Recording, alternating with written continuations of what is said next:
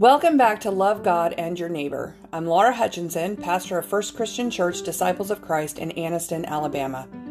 Our church is open and affirming and is also dedicated to being an anti racism, pro reconciling congregation because we believe that God has called the body of Christ to bring all of God's children, created in the image of God, together in worship and service. You are a blessing to us for being here and we hope and pray that your worship experience with us is a blessing to your soul and an inspiration for your life. I would like to say welcome to my worship team. Gerald Roberts is our director of music and is leading us on the keyboard today. Annie Ingram is playing the horn and percussion, and Jason Wright is leading us in singing. They really are a pleasure to work with for sure, but their musical gifts are even more of a blessing, and so I am grateful for all of you. I'm excited to announce that next Sunday, September 27th, we will be starting, God willing, Drive In Church at First Christian in Anniston. The podcast will also continue, only it will be posted on Sunday nights instead of Saturday nights. But if you're in the area, feel free to join us at 5 p.m. in the parking lot. In addition to that, our ministry to the spiritually and physically needy in our midst goes on. So your offerings, tithes, and donations are precious to us. By the grace of God, we carry on, and your gifts are a sign of God's grace. So if you feel so moved, please consider giving to God through us. You can either go to our webpage, www.fccanniston.org, scroll down to the bottom of the page, and click the Donate Now button. PayPal is the only functioning donation option for the time being. Otherwise, you can donate by sending a check to First Christian Church, to 1327 Leighton Avenue, Anniston, Alabama 36207. Now, it's time for us to turn our minds to our loving God. Tune out the world around you and give yourself over to the praise and adoration of Jesus the Christ, God with us, the manifestation of God's perfect grace.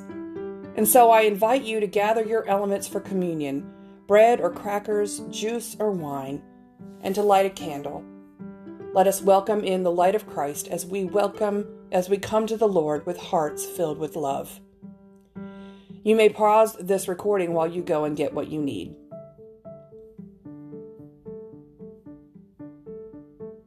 All of our hymns can be found in your Friday Reminders email. If you don't currently get that email, contact us on our website and ask us to add you to our list. And now, let us sing our first two hymns Come, now is the time to worship, and how great thou art.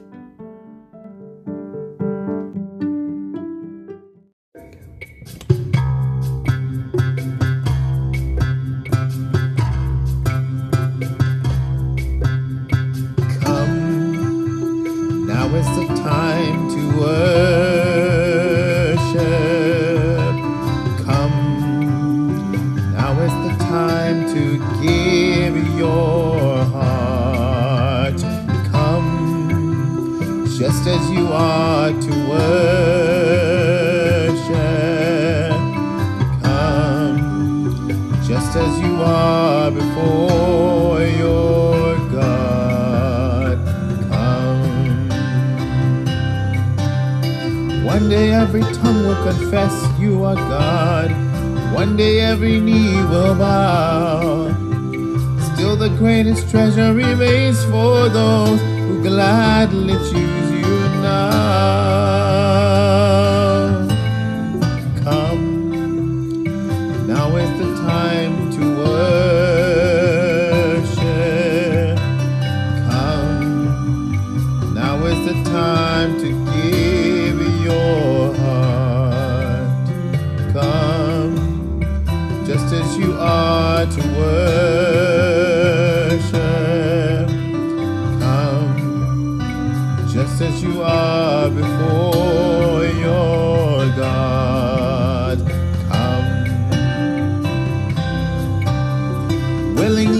Choose to surrender our lives.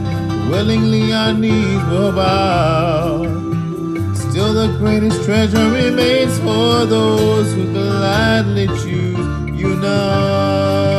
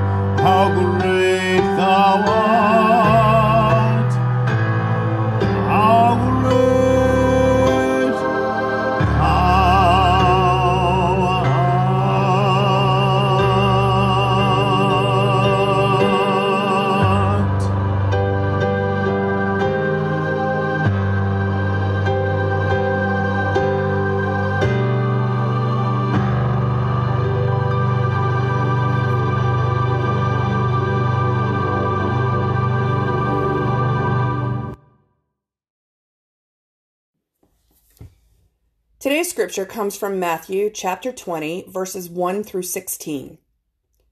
For the kingdom of heaven is like a landowner who went out early in the morning to hire laborers for his vineyard. After agreeing with the laborers for the usual daily wage, he sent them into his vineyard. When he went out about nine o'clock, he saw others standing idle in the marketplace, and he said to them, You also go into the vineyard, and I will pay you whatever is right. So they went. When he went out again about noon and about three o'clock, he did the same. And about five o'clock, he went out and found others standing around. And he said to them, Why are you standing here idle all day? They said to him, Because no one has hired us. He said to them, You also go into the vineyard. When evening came, the owner of the vineyard said to his manager, Call the laborers and give them their pay, beginning with the last and then going to the first. When those hired about five o'clock came, each of them received the usual daily wage. Now, when the first came, they thought they would receive more, but each of them also received the usual daily wage. And when they received it, they grumbled against the landowner, saying, These last worked only one hour, and you have made them equal to us who have borne the burden of the day and the scorching heat. But he replied to one of them, Friend, I am doing you no wrong. Did you not agree with me for the usual daily wage? Take what belongs to you and go. I choose to give to this last the same as I give to you. Am I not allowed to do what I choose with what belongs to me? Or are you envious because I am generous. So the last will be first, and the first will be last. The word of God for the people of God. Thanks be to God.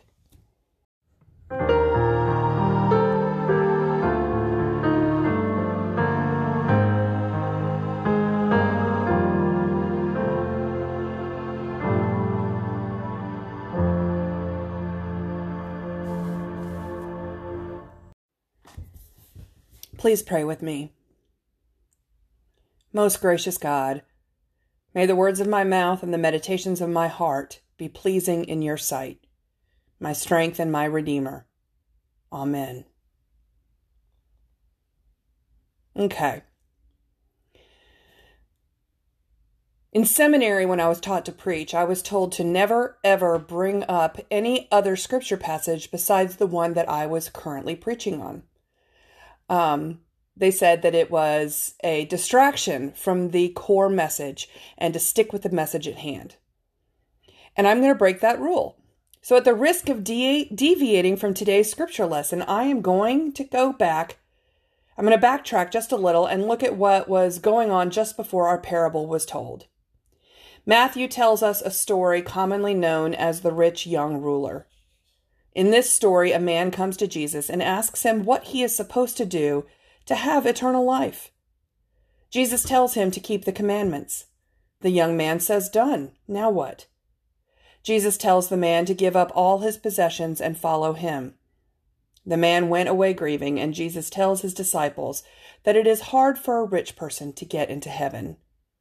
So good old Peter says to Jesus, Look, we have left everything and followed you. What then will we have?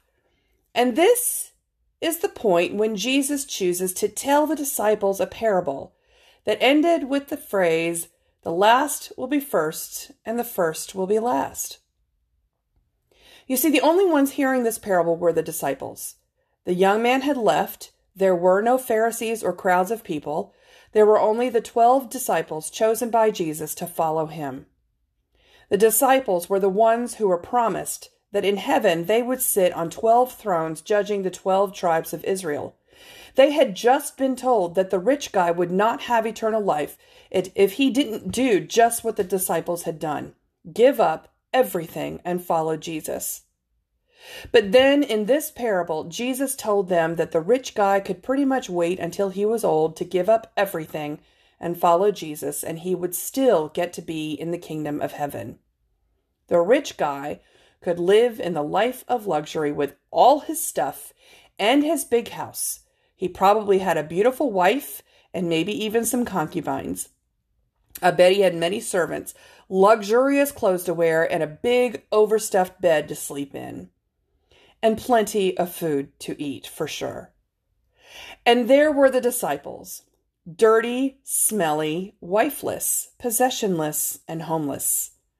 Following this guy all over the place, listening to him say one confusing thing after another. And that rich kid over there might be able to end up in the same heaven as them? What is Jesus saying? Okay, so let's visit revisit the parable. We have a story about a landowner with a vineyard. We have some workers and we have a manager.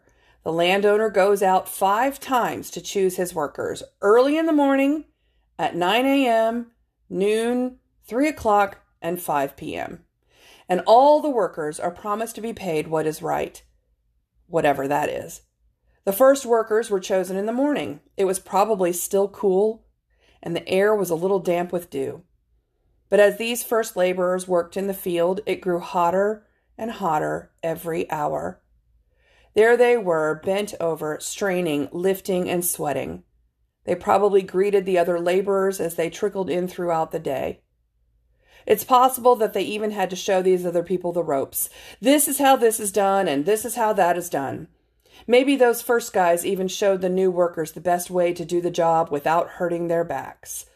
All day long they worked, knowing that in the end they would be compensated.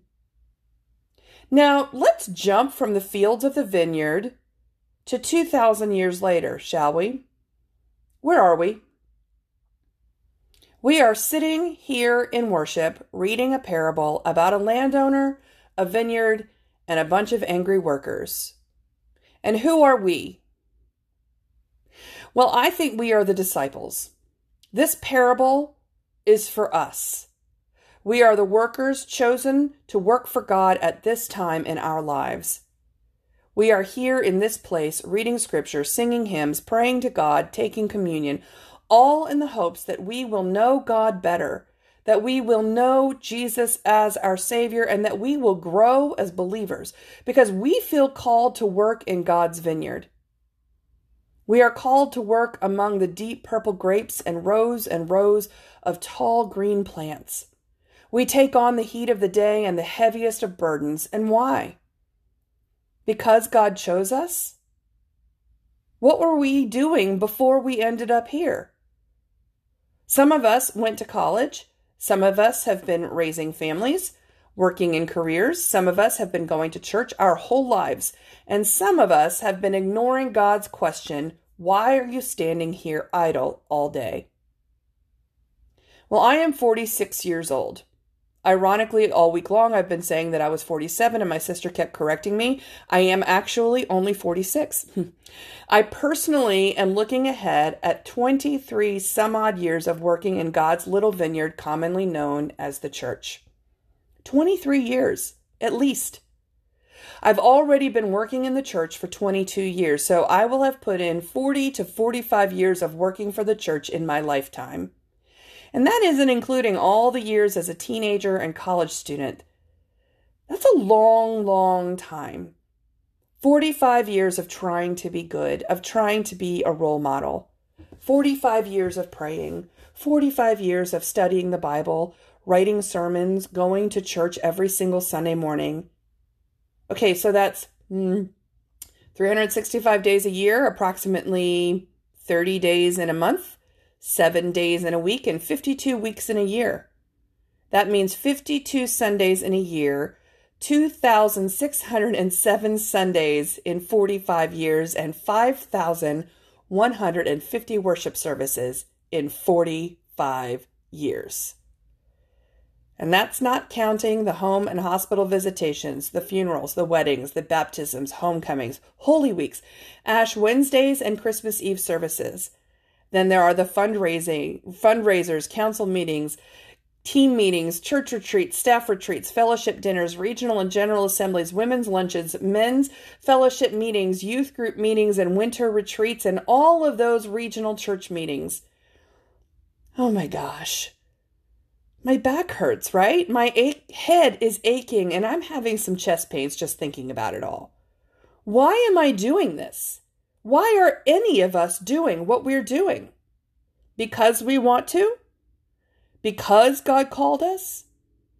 Or is it because we believe in an afterlife and are looking forward to the kingdom of heaven, where we know God will look favorably on us for all the good work we did here on earth? Okay, so 45 years of work is not that much if it means that I get to go to heaven, right? I mean, I don't mind being called early in the morning to work in God's vineyard, but what about all of the people that I went to seminary with who are much older than I am and will not be working in the church as long as I will? What about those people that you know who started going to church later in life?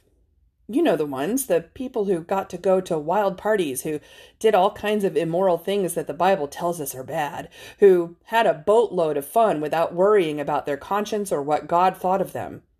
What about those people who are living extravagant lives of sexual promiscuity and excessive, excessive drinking or partying and spending um, uh, all the money that they want, who are called to the church later in life?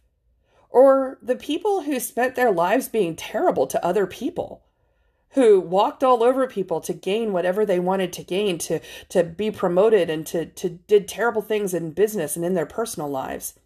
Is this parable telling us that all of us get to go to heaven get the same reward no matter when god calls us to work? Well i don't know about how i feel about that because I'm standing here, 46 years old, tired, a little boring, and poor by America's standards. And how do you feel about all of this? Does it seem a little unfair? Well, of course it does. And that's because it is unfair. We're talking about grace, people.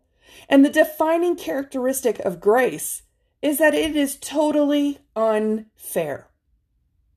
So, what does it mean to be fair? To be fair is to be just and equitable. Fair implies a proper balance of conflicting interests, according to Merriam Webster's dictionary. Fair means that if I live a better life than that other person, then I'll get more privileges in heaven. Or it means that I get to go to heaven and they don't get to go at all. Fair means that God will favor those who put in the most time for God in this life.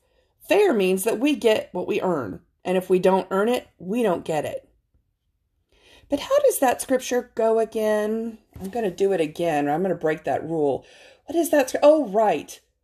For God so loved the world that he gave his one and only Son, that whoever believes in him shall not perish but have eternal life. John 3:16 does not say God so loved those who loved him. It doesn't say that whoever believes in him for their whole lives shall not perish but have eternal life. It does not say God so loved those who deserved it. No, it says whoever believes in him. In fact, the Bible is full of examples of how God was not fair or just or anything like that, but instead seemed to favor the one over the many, the last over the first, and the lowly over the righteous. It's not fair, y'all. It's grace. Justin Holcomb is an Episcopal priest and teacher at Reformed Theological Seminary and Knox Theological Seminary. Well, he says this He says that a shorthand for what grace is is mercy, not merit. Grace is the opposite of karma, which is all about getting what you deserve. Grace is getting what you don't deserve and not getting what you do deserve. Christianity teaches that what we deserve is death with no hope of resurrection. So if you want fair, believe in karma.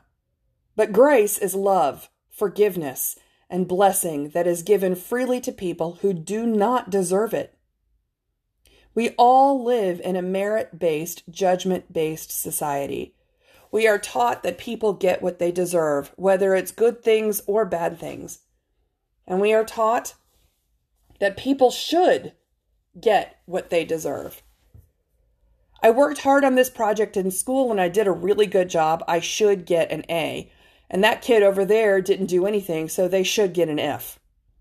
I worked hard, so I deserve a raise. They don't come to work more than two times a week, they should be fired. I live a good life. I follow the rules. I obey the law. I work hard. I'm trustworthy. I deserve to make good money, to live in a nice house, and so on. That person breaks the law. They deserve to live in jail. This is the world we live in.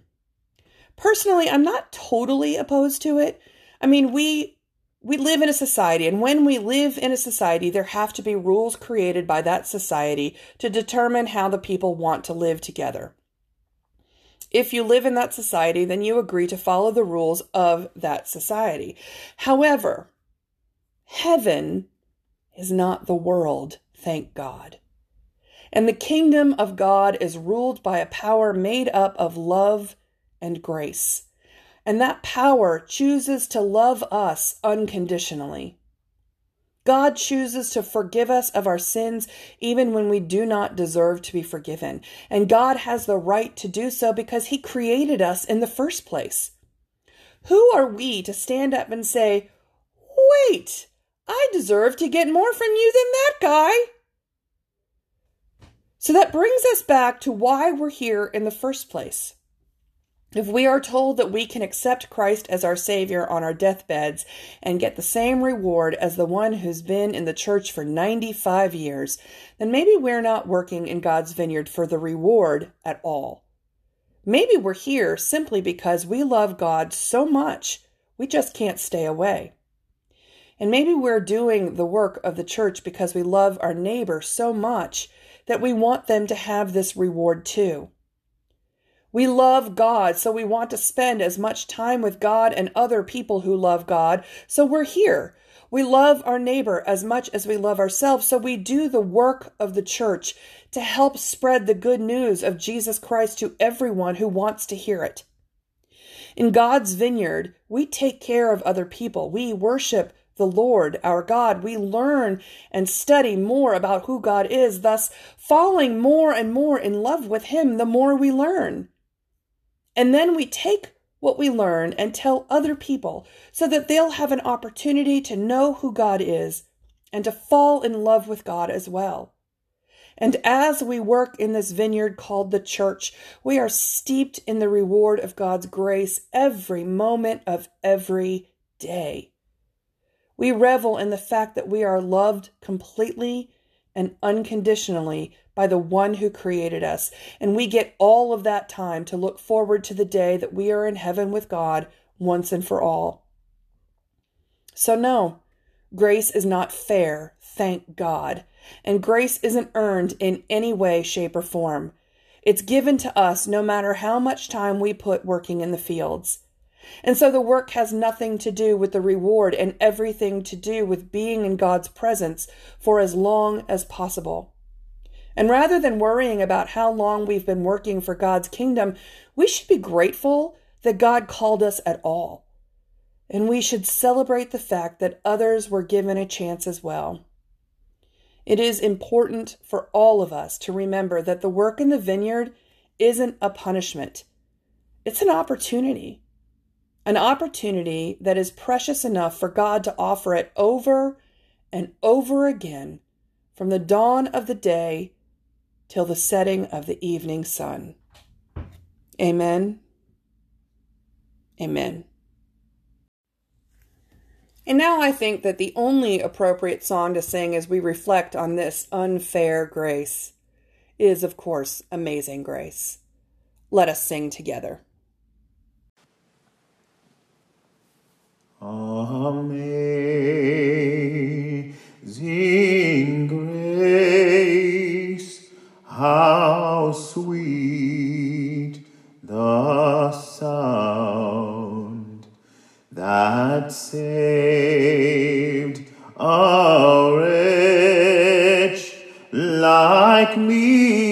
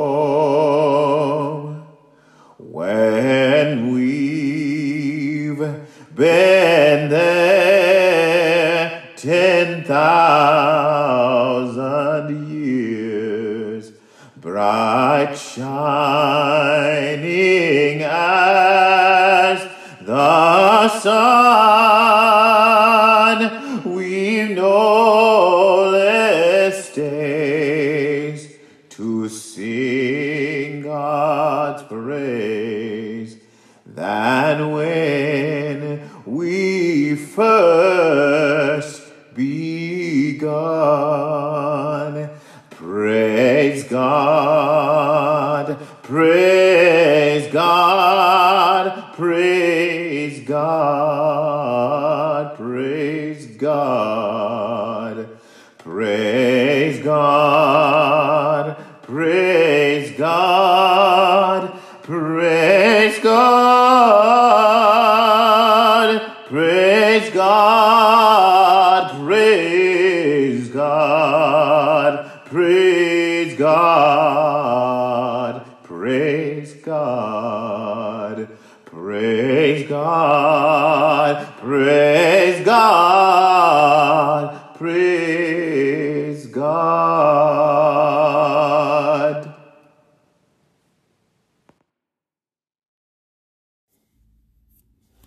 Talking about the unfairness of grace, we have to re- realize that no matter what we do in this life, we can never actually earn a place in heaven with God.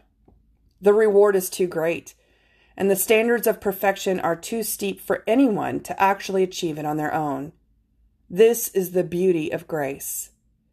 We have been offered complete forgiveness of our sins by God simply because God loves us.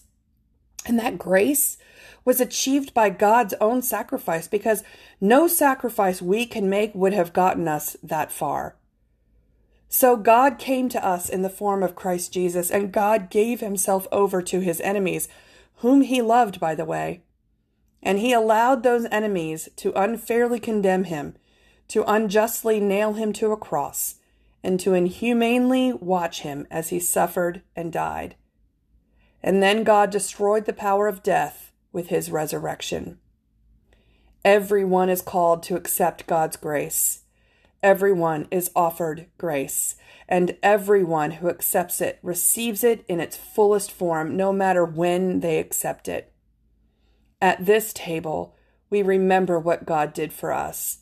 We stand here in God's presence and relive the sacrifice, and we renew our commitment to the one who loves so deeply, so desperately, that he's willing to die to save us. The table is set. Come and eat. On the night when the Lord was betrayed, he took the bread, blessed it, and said, This is my body broken for you. Eat it in remembrance of me. In the same way, after supper, he took the cup, blessed it, and said, This cup is the new covenant in my blood. As often as you drink it, drink it in remembrance of me. For as often as you eat this bread and drink of this cup, you proclaim the Lord's death until he comes again. Will you pray with me? Gracious God, thank you. Thank you, God, for your love. We come to your table today knowing that we are sinners unable to work our way into your presence. And so we thank you for sacrificing yourself to do for us what we could not do. We thank you for your amazing grace, your unyielding love, and your willingness to go to the ends of creation to bring us into your kingdom once and for all. Amen. Come and eat. The body of Christ broken for you. the blood of Christ, the cup of salvation. And now let us recognize that the work of God's vineyard is sharing the gospel with those who do not know it. So this communion hymn is especially appropriate. Let us sing together, Come, share the Lord.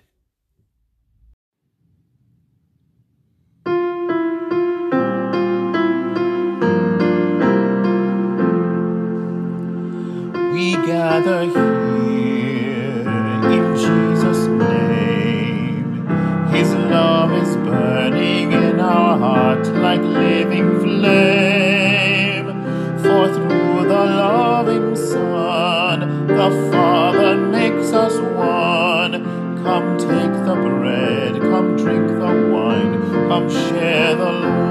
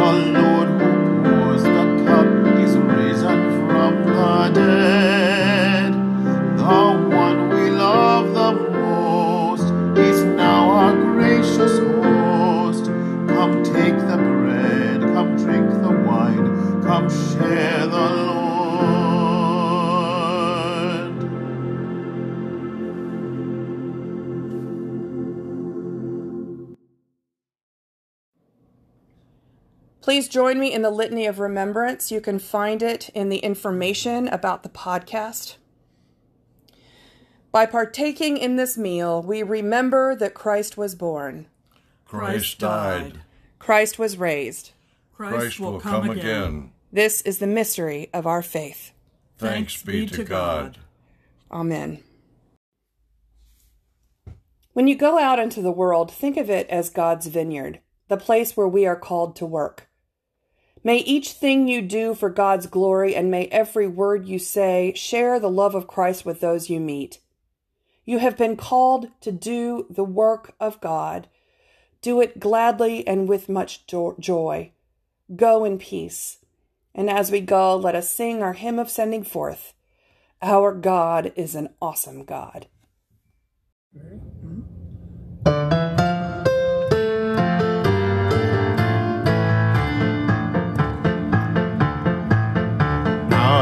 God is an awesome God. He reigns from heaven above with wisdom, power, and love. Our God is an awesome God.